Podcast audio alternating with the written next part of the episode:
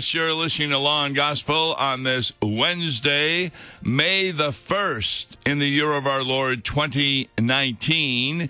Being a Wednesday, it's Bible Study Wednesday, where we're encouraging congregations to meet together in the morning at the church or folks having groups over to their house to listen to the Bible study that I'm about to do, after which you have uh, occasion to talk about it. We're going to encourage you to turn to Ezekiel chapter 37. Ezekiel 37. That's in the Old Testament, of course. And some of you who may have been listening yesterday will recall that I actually did a sermon on this here at the LCMS International Center. And so you're saying, well, wait a minute, I heard the sermon. Am I going to get anything out of the Bible study? Well, let me share with you something that pastors know pretty well, but a lot of people may not. I make a big distinction between, for example, a Bible study and a sermon. A uh, Bible study gives you insights into the text, uh, talks about things that you may not be aware of by reading the English. Whereas a sermon takes those insights, may share some of them in the sermon, but has as its purpose to use them in a law and gospel format, which I did in the sermon yesterday. But there's a third thing that pastors do, and that's to prepare for the sermon. I remember Dr. Martin Scharlemann, one of my great professors, had 15 steps in preparing a sermon. And he often would say that for every minute that you preach, you will probably be doing about two hours of study. So for a 15 minute sermon in the chapel, it could have been 30 hours. Now, I'm not doing that that often because I've looked at a lot of these passages, preached on them, etc., so I can go back. But there's always new things that I were that I was unaware of. And so, what we're going to be sharing with you today in the Bible study are things that I did not mention in the sermon uh, as clearly as I'm going to do right now because of the study that I had done prior to the preparation of the sermon. Ezekiel chapter 37. Many of you would be aware that this is the incident of the dry bones in the valley that come to life. So, without further ado, let's start looking at chapter 37, verse 1. Ezekiel is talking. The hand of the Lord was upon me, and he brought me out in the spirit of the Lord and set me down in the middle of the valley. It was full of bones. So we're presuming that this is a vision that Ezekiel had. Perhaps it was in a, a dream, or perhaps it was something that he was seeing in front of him. But that's what is meant by the hand of the Lord was upon me. And he is set down in the middle of the valley, full of bones. And he led me around among them, and behold, they were very many on the surface of the valley, and behold, they were very dry. So all it was were skeletons. And he said to me, Son of man, can these bones live? And I answered, O Lord God, you know. Now, I want to make a point before we go on further is that there are a number of individuals, and you just have to look on the internet to see this, who think that this is talking about the resurrection from the dead that will occur on the day of judgment that those who are just bones in the grave will be raised from the dead, and therefore, this is really talking about the last day. Well, the problem with that is God says what these bones are, and that's found in verse 11. So I want to go down there because that's very, very important. Son of man, these bones are the whole house of Israel. Now, he's not talking about the house that's buried, but these are the living people of Israel. Remember, Uh, Jerusalem is under siege. The Babylonians are coming in. They're destroying the city. They're taking many people into captivity. And why is that?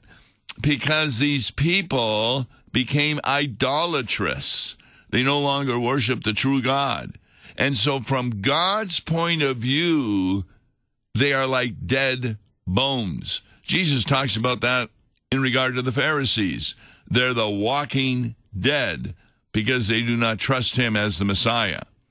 To prove to you that these bones refer to Israel, people who are alive, look at verse 11, the second part. Behold, they say, Our bones are dried up, our hope is lost, we are indeed cut off. That's the way God looks at unbelievers as dry bones. And so, with that understanding, this isn't talking about Judgment Day as it's talking about Conversion Day. In verse 4, let's go back to that.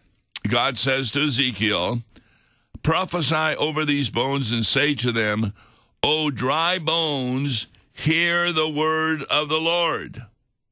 Thus says the Lord God to these bones, Behold, I will cause breath to enter you, and you shall live.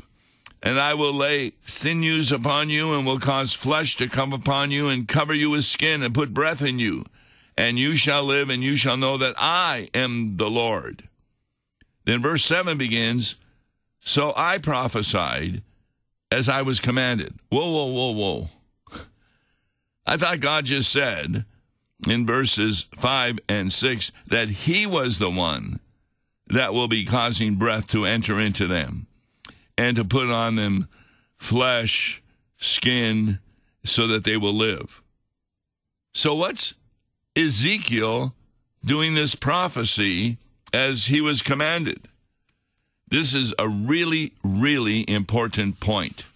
For example, in many services, we begin with a confession of sin on the part of the members of the congregation and that's followed by what we call the absolution.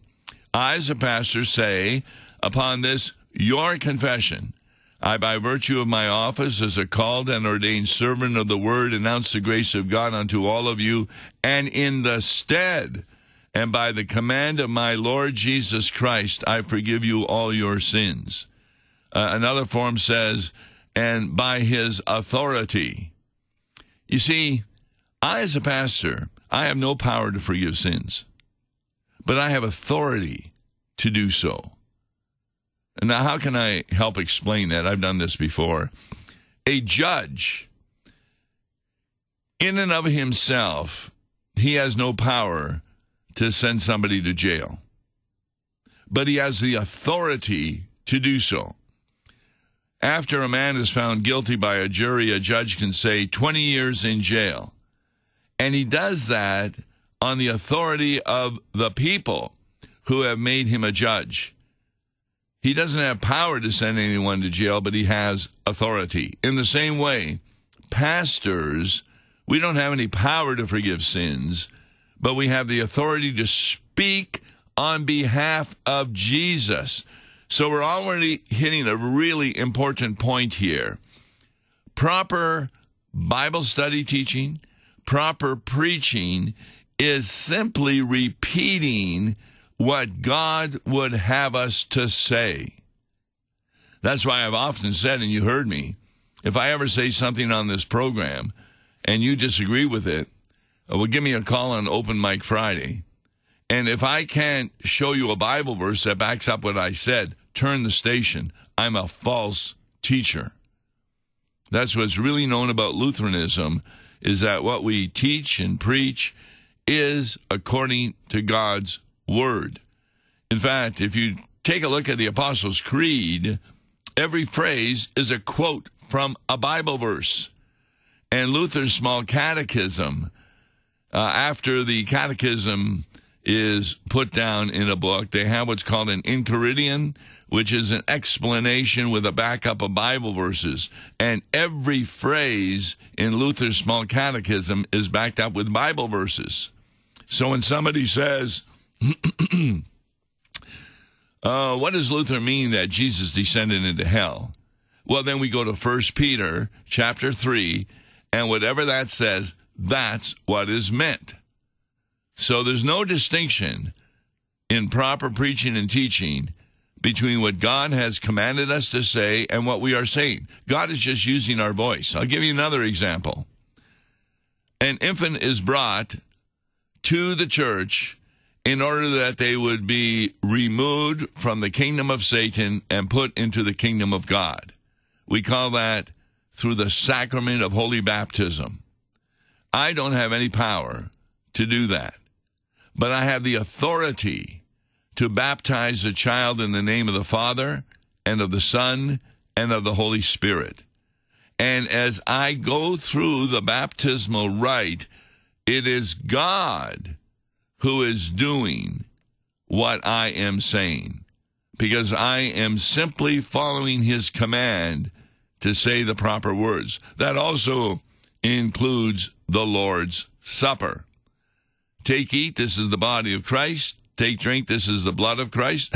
you think I got power to have bread and, and wine be with, in with and under the body and blood of Christ? No.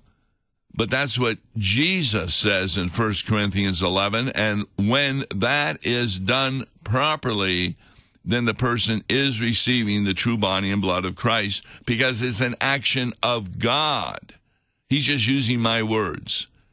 He's just using the bread that we make and the wine that we produce to do that sacrament. So this is what's happening with Ezekiel. Yes, Ezekiel is the one doing the prophecy, but it's very clear from verses 5 and 6 that God is the one causing the flesh to come on, the skin to come on, and breath to come on. So we go to verse 7. So I prophesied as I was commanded, says Ezekiel, and as I prophesied, that is, as he is saying the words from God, there was a sound, and behold, a rattling, and the bones came together, bone to its bones.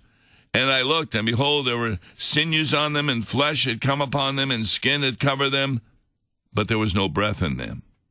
Then God says to Ezekiel, Prophesy to the breath, prophesy, Son of Man, and say to the breath, Thus says the Lord God, Come from the four winds, O breath, and breathe on these slain, that they may live.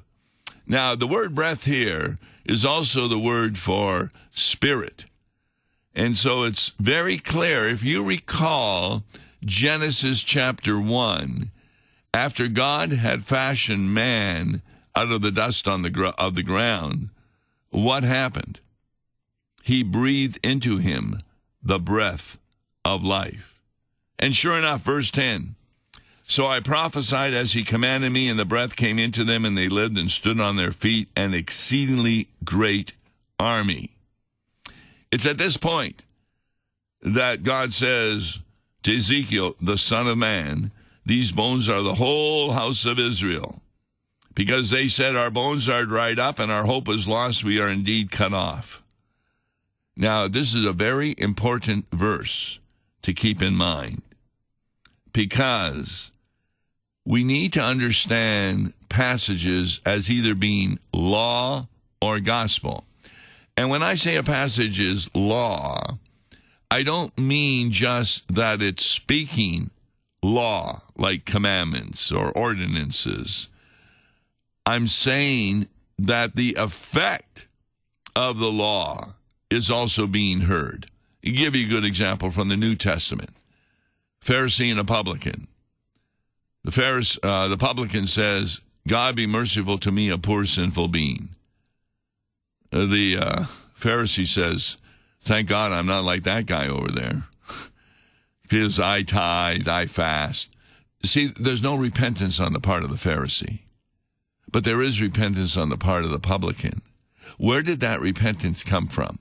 Now, this is a really most important point, and it was kind of the um, seed of the sermon yesterday. A lot of people think, when they think of law and gospel, or think of repentance and salvation, that God works through the gospel uh, to create faith in the heart so a person is saved. That's the work of God.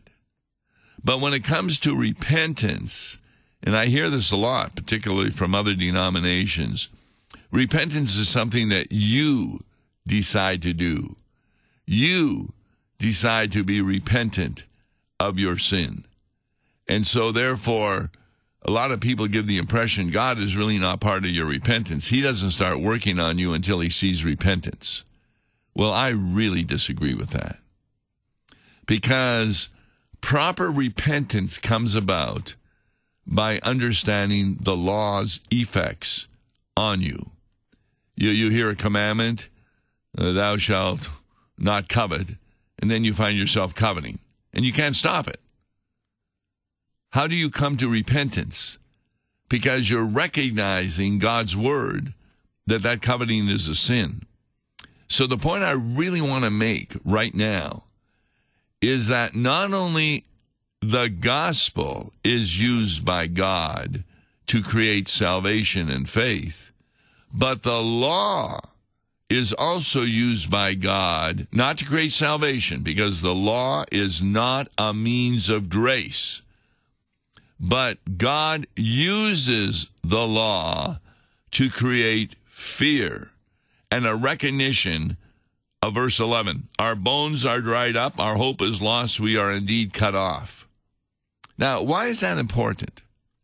That is important because a lot of people have the impression that when I preach the gospel, talking about Jesus dying on the cross, the forgiveness of sins, the robe of righteousness, I just say those words, and the Holy Spirit can create faith in a person.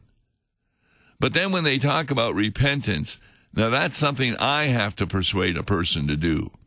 I have to tell them, you know, you're disobeying the law of God, you better repent. No.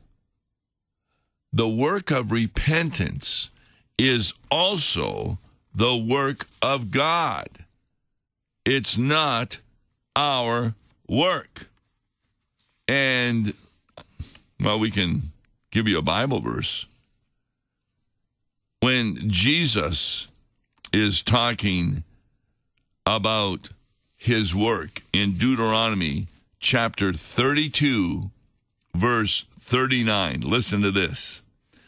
See now that I, even I, am He, and there is no God beside me. Now listen to the next words. I kill and I make alive. I wound and I heal, and there is none that can deliver out of my hand. Well, what's the killing? What's the wounding? That is the law having its effect upon a sinner. And who's doing it? God is doing it. Just like God, according to verse 12, I will open your graves and raise you from your graves, O my people, and I will bring you into the land of Israel. And you shall know that I am the Lord when I open your graves and raise you from your graves, O my people. And I will put my spirit within you, and you shall live. Now that's verse 14. If you go back to chapter 36, God makes clear to Ezekiel that he will put the Spirit within people through the washing of water. If that isn't pointing to holy baptism, I don't know what is. Then, very clearly, at the end of verse 14, then you shall know that I am the Lord, I have spoken, I will do it. But how's he doing it? He's doing it through the words you use. So, what's the main point that I'm trying to make today? It is clear that when we talk about the gospel of Jesus Christ, we, we often have an understanding that a person can be brought to faith by hearing the many blessings of what Jesus offers us because of his death and resurrection. And, and so we speak the gospel and we kind of sit back and let the Holy Spirit do his work.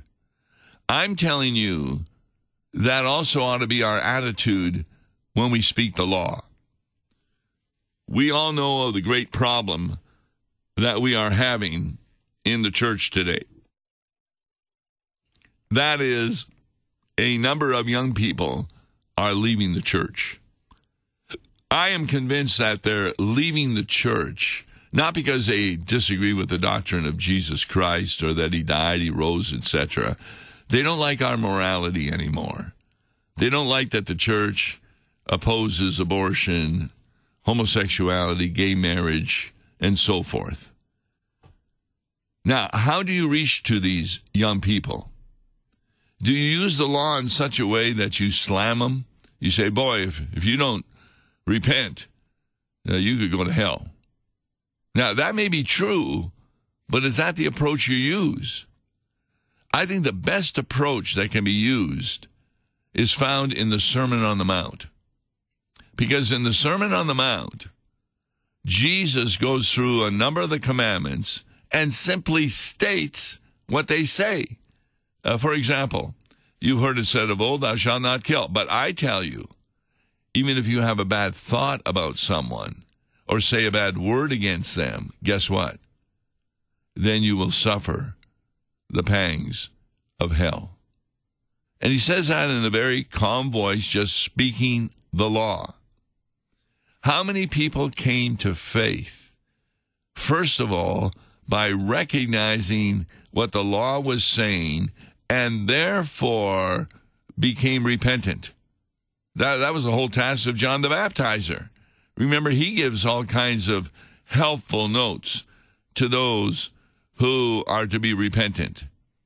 But then he makes the point the one following me, though, is far greater than I. I am not even worthy to tear, tie off his shoes because he will bring you the Holy Spirit. And he'll do that with water. And that's baptism. In, in other words, the law always precedes the gospel. But what we need to understand is that even though we're saying the words, the effect is always done by God. And so simply speaking to young people, what is the word of God? And then if they don't come to church, we think we failed. No. We are successful when we repeat the word of God, either law or gospel, and then leave the results up to the Holy Spirit. Why some are saved and others are not, there is no answer for that in the Bible. You, will find out when you get on Judgment Day. But our task isn't to use our reason, uh, use various methods of logic to try and get people to be repentant and then to believe in the Lord Jesus Christ. That is impossible. Nobody can come to faith except by the Holy Spirit. And he doesn't use our reason or rationality. What he uses is the Word of God. And that's why, even though God says, I will cause breath to enter them and they will live, he then commands Ezekiel to prophesy. And as he prophesies, God does his work. I can't tell you how many times in my congregation I had for 28 years, one of the things I was taught by Pastor Walter Hoffman, who I really uh, looked up to, was make sure that you visit your shut ins, your hospital calls, but also those who are delinquent from church. Because a lot of times they're delinquent without realizing what they are doing. And visiting them, encouraging them to come to church, and using a little Bible study to tell them the great gifts that they receive in a divine worship service can make all the difference in the world. And that did happen, where you'll visit a delinquent and they show up. Do I take credit for that? No. I'm like Ezekiel. I'm simply saying the words that God has commanded me to say, and God does the miracle. I'm Tom Baker. You just listened to and Gospel on this first day of May. what we're going to be looking at tomorrow for Rumination Thursday with Wes Reimnitz is a subject that I pray you'll listen to. We haven't quite decided which one. He always has a, number, and we'll be looking at them and giving you a law gospel perspective in order to comfort you in this reality in which we live. Till tomorrow, then, I'm Tom Baker. God bless. Listen to Law and Gospel each weekday morning at 9:30 on KFUO. For a tax-deductible gift to Law and Gospel, please make your check payable to Concordia Mission Society and mail it to Tom Baker, P.O. Box 28910, St. Louis, Missouri 63132. To give online, visit lawandgospel101.com or call toll free 1-877-267-1962. Views and opinions expressed on Worldwide KFUO may not represent the official position of the management or ownership of KFUO, the Lutheran Church Missouri Synod. If you'd like to comment on programs or topics heard on Worldwide KFUO, write us at KFUO, 1333 South Kirkwood Road, St. Louis, Missouri 63122. You can also leave a question or comment on our comment line at 314 996 1542. We are the messenger of good news, Worldwide KFUO.